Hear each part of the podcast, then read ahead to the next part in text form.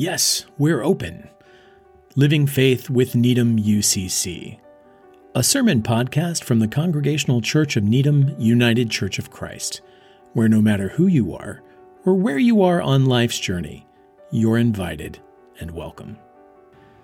This sermon for Sunday, September 12th, 2021, is entitled Wonder. It's the first installment in a nine part series reflecting on the book See No Stranger, a memoir and manifesto of revolutionary love by Valarie Kaur. The particular scripture we consider today is from the Gospel according to Luke, chapter 19, verses 1 through 10. If you enjoy this podcast and would like to find out more about our open and affirming ministries at the Congregational Church of Needham United Church of Christ, simply head over to our website www.needhamucc.org. Thank you. Our scripture reading for today comes from the Gospel according to Luke, chapter 19, verses 1 through 10. Jesus entered Jericho and was passing through it. A man was there named Zacchaeus. He was a chief tax collector and was rich. He was trying to see who Jesus was, but on account of the crowd, he could not, because he was short in stature. So he ran ahead and climbed a sycamore tree to try to see Jesus, because he was going to pass that way. When Jesus came to the place, he looked up and said to him, Zacchaeus, hurry and come down, for I must stay at your house today. So Zacchaeus hurried down and was happy to welcome him. All who saw it began to grumble, though, and said, This Jesus has gone to be the guest of one who is a sinner. Zacchaeus stood there and said to the Lord, Look, half of my possessions, Lord, I will give to the poor. And if I have defrauded anyone of anything, I will pay back four times as much. Then Jesus said to him, Today salvation has come to this house, because he too is a child of Abraham. For the Son of Man, the truly human one, came to seek out and to save the lost. Friends, God is still speaking to the world and to us. May our hearts be open to listen and respond. Amen. Way back, way, way back in about 2006, I was in charge of planning a program for a church retreat for the congregation I was then serving, and I was struggling with that task. There was so much, so many other things on my mind. Personal things, to be sure, there are always personal things clamoring for our attention, but also public things, news stories, issues facing the nation at the time, all vying for my attention. I couldn't seem to clear my head long enough to focus on the task at hand until, as so often happens, I realized that the distractions were the task.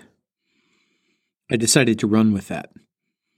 The focus of our retreat became creating a timeline together up on the wall using that newsprint that churches love to use, we would name aloud and write down all the terrible things that had happened since September 11th, 2001. It took a long while. The terror attacks themselves, of course, and the intelligence failures that left our nation so vulnerable. The wars in Afghanistan and then Iraq the torture scandal at Abu Ghraib prison, the legal fiction of the detentions at Guantanamo Bay, the rise in hate crimes against Muslims in America and those ignorantly confused for Muslims, and the official dismantling of personal privacy with the Patriot Act and the subsequent surveillance of Muslim communities, economic scandals involving Enron and Halliburton. Remember them? And their ties to the then president and vice president, the systemic failures and catastrophic losses of life and property in Hurricane Katrina. Our timeline literally wrapped around the room, visualizing for us all the fear and anger and distress we felt constricting our hearts. Paradoxically, though, seeing it all written out seemed to prove helpful. It helped us literally see why we were feeling all that we were feeling, and it reminded us we were not alone. At last, we could begin to breathe together, to breathe through it. 2006, those were the good old days. I'm not even going to try to list all the troubles that have arisen since, all the trauma we are carrying today, or all the trauma we're just now in communities like ours becoming aware that whole communities of other folks have been carrying for generations, black and brown folks in the United States. You know that trauma already. You know it in your bones and not just the big stuff, the national and international stuff. Sure, your own personal challenges in your family life, at your work, even just inside yourself, whatever they are, they're not like climate change threatening the lives and livelihoods of untold millions, but they're yours. And as we all know, objects in the mirror loom largest and squeeze the hardest. So, how's your breath today? In the preface to her 2020 book just this past year, See No Stranger, a memoir and manifesto of revolutionary love, author Valarie Kaur writes this This book is for anyone who feels breathless. Maybe moving through the world in your body is enough to make you feel constriction in your chest. Maybe you're holding someone close to you who is struggling and suffering. Maybe you're reeling from the latest mass shooting or the refugee crisis at the border or the looming threat of climate change or the blistering pace of a global pandemic. Maybe, like me, you are breathless from all of the above. I thought my breathlessness was a sign of my weakness until a wise friend told me what I wish to tell you. Your breathlessness is a sign of your bravery. It means you are awake to what's happening right now. The world is in transition. Now, I read those words, and as the saying goes, I felt seen. More often than not these days, I do feel breathless. Like there's a seatbelt across my heart that cinches tighter with every bump in the road. Only it doesn't make me feel safer, just more brittle as though I might break apart into a million pieces if I have to care about, care for even one more thing, one more issue, take one more precaution, take one more person, place, or thing into consideration, incorporate one more unpleasant truth into my worldview, no matter how real, no matter how true. I know from reading the book that Valarie Kaur knows exactly what I'm talking about. Valarie is a contemporary activist, documentary filmmaker, a third generation Punjabi American, and a believer and leader in the Sikh faith tradition. And she has been right there with me, with all of us, through all of the trauma of the last 20 years. Like so many of us, she witnessed the fall of the towers in New York.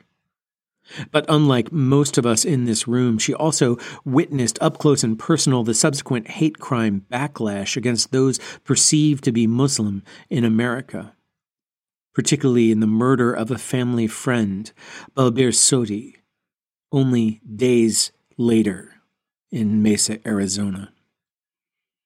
She marched and organized against the war in Iraq as a law student, she helped immigrant residents of East Haven, Connecticut, sue their local police department for harassment, win, and then guide the process of reform.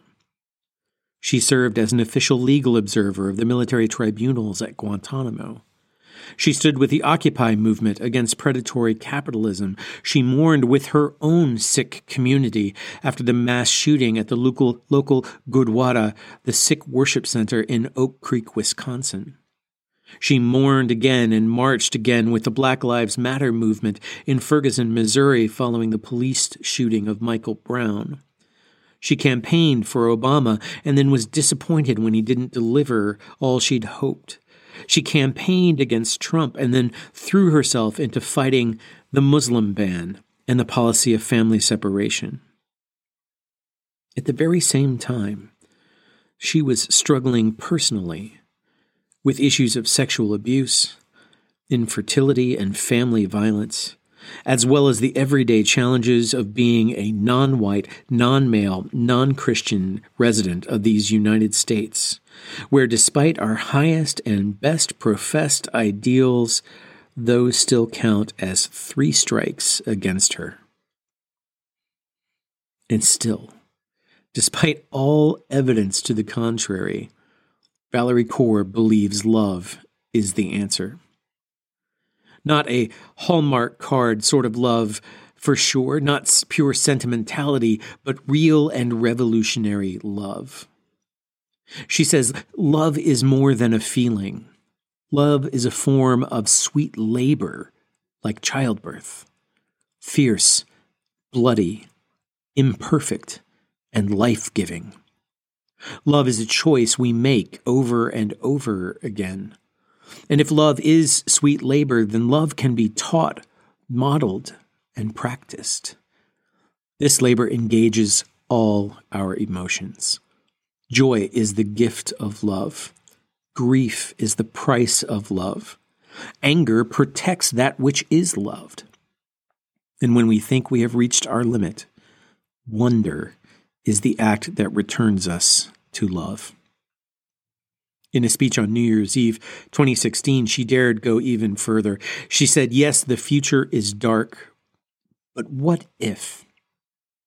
What if this darkness is not the darkness of the tomb, but the darkness of the womb? What if our America is not dead, but a country still waiting to be born? What if the story of America is one long labor?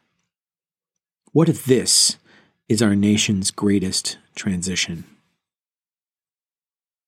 When I read that, and when I heard Valarie speak live twice over the past two years as part of gatherings of our United Church of Christ denominational family, I could not help but hear the words and the life and the example of Jesus. Yes, to be clear, Valarie is a practicing Sikh, not a Christian, and I do not in any way mean to co opt the particular blessings of that faith tradition for her. But for me, her words resonate with and reinforce what I believe most deeply about our God's purposes of justice, peace, and compassion for the world. After all, what did Jesus say was the greatest commandment? The way, the truth, and the life we are supposed to live?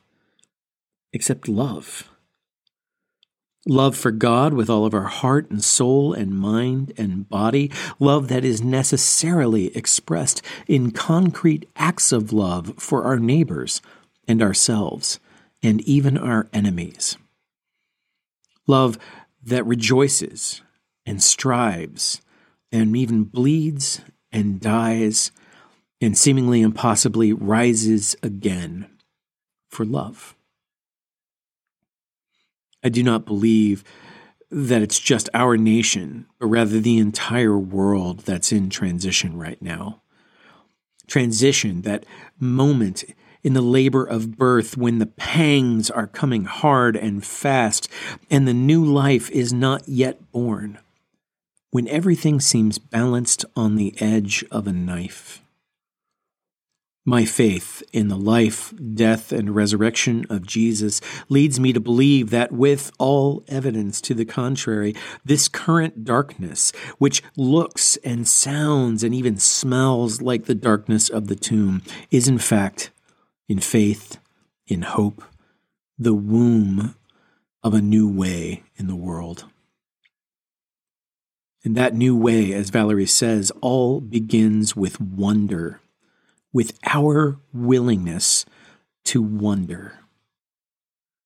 And not just to wonder as in to marvel in awe at a beautiful sunset or the majesty of the Grand Canyon or even at a particularly transcendent piece of music, but to wonder about other people. Do you ever wonder about other people? It happens to me when I'm driving my car along I 95, when I'm stuck in traffic, when I happen to look over at the person in the car next to me, and in a flash, I have an uh, imagination, a vision of their life.